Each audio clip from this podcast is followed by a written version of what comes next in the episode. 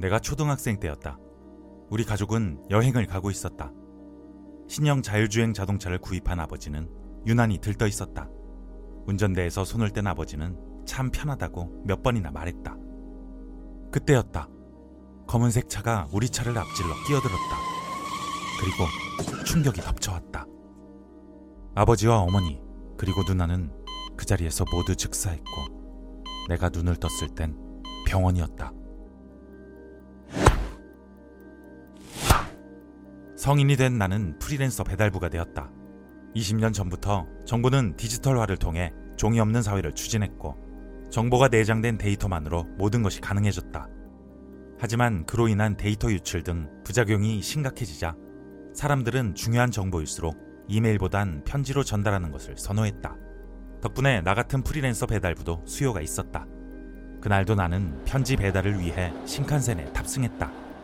화장실에 다녀와 내 좌석으로 돌아왔을 때 옆자리에 웬 낯선 남자가 앉아 있었다. 잠시 후 그 남자가 느닷없이 말을 걸었다. 나중에 이걸 읽어보십시오. 주소도 보내는 사람 이름도 없는 봉투. 남자는 그 봉투를 건네고는 호련히 사라졌다. 위험한 물건은 아닐까? 나는 조심스럽게 봉투를 열어보았다. 봉투 안에는 편지가 들어 있었다. 배달부님, 당신께 일을 의뢰하고 싶습니다. 이 편지를 옛 친구에게 배달해 주셨습니다 합니다. 보수는 이미 지급했습니다. 오늘 처음 만난 남자는 내 직업을 알고 있다. 게다가 내 통장엔 정말 돈이 들어와 있었다. 시세보다 훨씬 높은 금액이었다. 어떻게 내 계좌번호를 알고 있지? 편지의 내용을 요약하자면 20년 전 아스시라는 친구와 만나기로 약속을 했는데 약속 장소에 가서 만약 그가 있으면 편지를 전해달라는 것이었다. 여러 부분이 미심쩍긴 했지만 내심 20년 전 약속의 결과가 궁금했던 나는 예정된 편지 배달을 미루고 편지에 적힌 약속 장소로 향했다. 나는 아스시라는 사람을 찾아 이곳저곳을 살폈다. 벤치에서 누군가를 기다리는 듯한 한 남자가 눈에 들어왔다. 저 아스시 씨 맞으세요? 배달을 부탁받아서요. 배달? 아, 녀석들 단 기억은 하고 있었나 보군. 아스시는 웃음을 지으며 편지 봉투를 뜯었다. 편지를 본 그는 깜짝 놀라더니 이내 얼굴이 굳어졌다. 그리고는 휴대폰을 꺼내 급히 무언가를 검색했다. 왜 그러세요? 이런 편지를 보냈으니 녀석에게 무슨 일이 있나 해서 뉴스를 검색해봤어. 아스시는 나에게 휴대폰을 보여줬다. 화면에는 뉴스 기사가 떠 있었다. 나는 두 눈을 의심했다. 기사에 나온 사람은 편지를 준 그 남자였다. 이 사람에게 오늘 신칸센에서 편지 배달을 부탁받았는데 편지에는 뭐라고 적혀 있나요? 아스시가 보여준 편지에는 두 줄이 덩그러니 적혀 있었다. 네 말대로였어. 오치벨과 코끼리. 이게 무슨 의미죠? 녀석은 패배를 인정한 거야. 외레카세리에 문제가 있는 게 분명해. 그게 뭔데요? 인공지능의 호칭이야. 녀석과 나는 학창 시절부터 외레카세리를 개발했어. 인공지능 중에서도 정밀도가 높아서 유명했지. 녀석이 인체 실험으로 정보를 수집하려고 하길래 크게 싸운 뒤 난 연구에서 손을 뗐어. 잘 들어.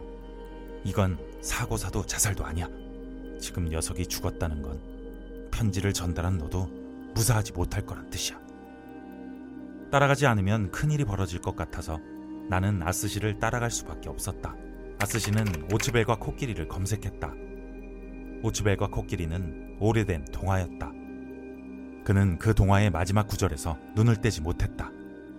아, 생각났다. 아스시는 어릴 적 강물에 빠진 자신을 친구가 구해준 일을 기억해냈다. 혹시 그게 동화의 마지막 구절과 연결되는 것일까? 우리는 그 당시 아스시가 묵은 집을 찾아갔다. 그 집에서 아스시는 오래된 컴퓨터를 발견했다. 그가 능숙하게 컴퓨터를 조작했다. 곧 복잡한 문자열이 화면에 표시되었다. 뭔가 알아내셨어요? 외레카세리를 멈추는 자포 코드가 있어. 너무 길어서 외우기는 무리고 사진만 찍고 바로 가자. 사진을 찍으려고 할 때였다. 탁! 총소리가 났고 몸이 굳어버렸다. 곧 경찰이 들이닥쳤다. 경찰은 컴퓨터를 향해 총을 쐈고 컴퓨터는 박살났다. 외레카세리를 멈출 수 있는 유일한 희망이 사라져버린 것이다. 우리는 컴퓨터를 챙길 새도 없이 급히 도망쳤다. 아스시가 허망한 표정으로 말했다. 그가 남긴 마지막 수단도 사라졌어. 자폭용 프로그램은 이제 없다고. 그때 아스시와 눈이 마주쳤다. 순간 그의 표정이 굳어졌다. 왜 그러세요? 그는 얼굴을 더욱 가까이 대고 내 눈을 들여다보았다. 왜 그러시는데요? 그러자 아스시가 겨우 입을 열었다. 외래 카세리를 정지시킬 방법이 아직 남아있을지도 몰라. 어떻게요? 외래 카세리를 개발할 때 인체 실험을 했다는 이야기 기억나? 사람을 카메라로 이용해서 다양한 영상을 정보로 남길 수 있겠다고 생각했지. 사람을 카메라로? 어떻게요? 우린 그 장치를 만드는 연구를 했어. 큰 수술을 받아야 하는 사람이 병원으로 실려오면 인간의 눈에 카메라를 심었어. 무, 무슨 말씀하시는 거예요? 순간 어릴 적 교통사고의 기억이 스쳤다. 네가 자폭 코드를 아주 잠깐이라도 봤다면 로그는 남아 있어. 네 오른쪽 눈에 카메라가 내장되어 있어. 엔터테인먼트 소설의 제왕 이사카 고타로 신작 소설 시소 몬스터